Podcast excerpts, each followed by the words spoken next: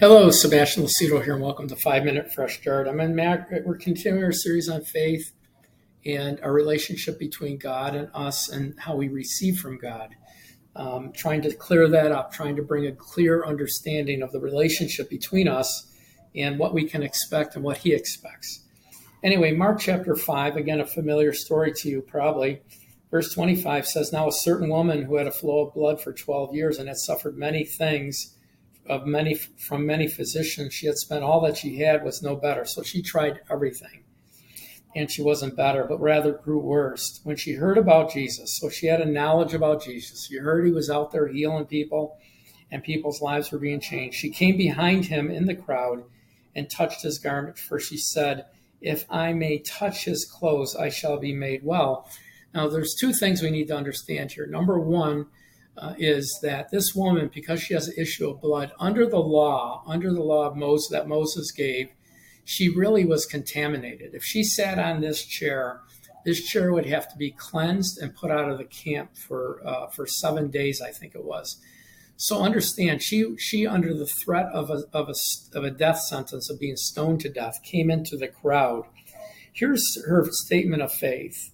If only I may touch his clothes, I shall be made well. She believed in Jesus. She believed that if she touched his clothes, she'd be made well.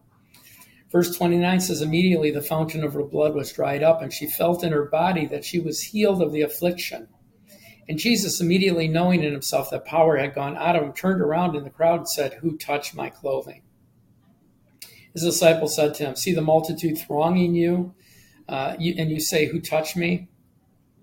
Now understand, he, this means he had no prior knowledge of the healing. He didn't participate mentally. He didn't have any cognitive understanding that this woman was going to touch him and be healed. He wasn't proactive to do it. He didn't engage in it. He didn't participate in the healing. Um, he had no knowledge of it until after the entire healing came because of the woman's faith. So you know, let's let's finish it out. He said, "Who touched me?" And they looked around to see who had done this thing. But the woman, fearing and trembling, why was she fearing and trembling? Because she's a woman with the issue of blood. She's marked. Knowing that what had happened to her, came and fell down before him and told him the whole matter. He said, Daughter, your faith has made you whole. Go in peace, be healed of your affliction. So, what does the story mean? The story means that faith is like a physical principle and it's a spiritual principle, but it's like a physical principle. So when God created the earth, he created gravity. It's the laws of gravity. So if you throw something up, it comes down. The bigger it is, the heavier it is, the faster it falls to the ground. That's the law, the principle of gravity.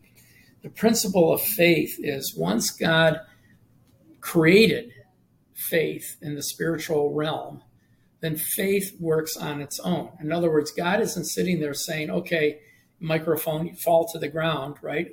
He created gravity, it's self fulfilling. It's the same thing with faith. Faith is self fulfilling. We don't need God to tell us, you know, uh, yes or no in situations that are promised, and the promises are always yes. And so, in this particular case, again, we you know put ourselves in this situation. A lot of times, we're getting God. We're praying to God for something He's already said He's done. All the promises of God in Christ Jesus are yes and amen. So by us trying to convince God to do something that He's already promised us and given us, then it's a lack of faith in and of itself. Because we don't have to convince Him to do it, He's already done it. In the same way, faith is a principle. That's what I'm trying to say. Faith is a law that governs it. If God said, all of my promises are yes and amen, and you can have confidence that all of my promises are in your life, then we receive those by faith, not by negotiating with God, not by doing works, not by, you know, fasting. It's it's something that he's given us. And so our faith engages in it, reaches into the spiritual realm and pulls it into the physical like this woman did. You know, Hebrews 11, 6 says, without faith it's impossible to please God. For though he who comes to God must believe that he is he is what? God, and a rewarder of those that diligently seek him. Amen. And so we need to understand this relationship that we're in with God. His promises are always yes. We have to convince our hearts and our minds completely without any doubt that um, that that promise belongs in our life.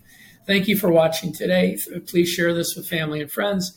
Please consider joining us. A lot of you listen and just listen over me, but consider going to our website today and joining us as a free member. It's your name and email address. You'll stay communicated and you're connected with us. And then lastly, please pray about donating $10 a month to our ministry. If thousands of you that listen uh, were to donate $10, we our ministry could have staff and other things that we want. Just $10. That's all I'm asking. The link is in the description of our teaching. God bless you and have a great, great day. Thanks for watching.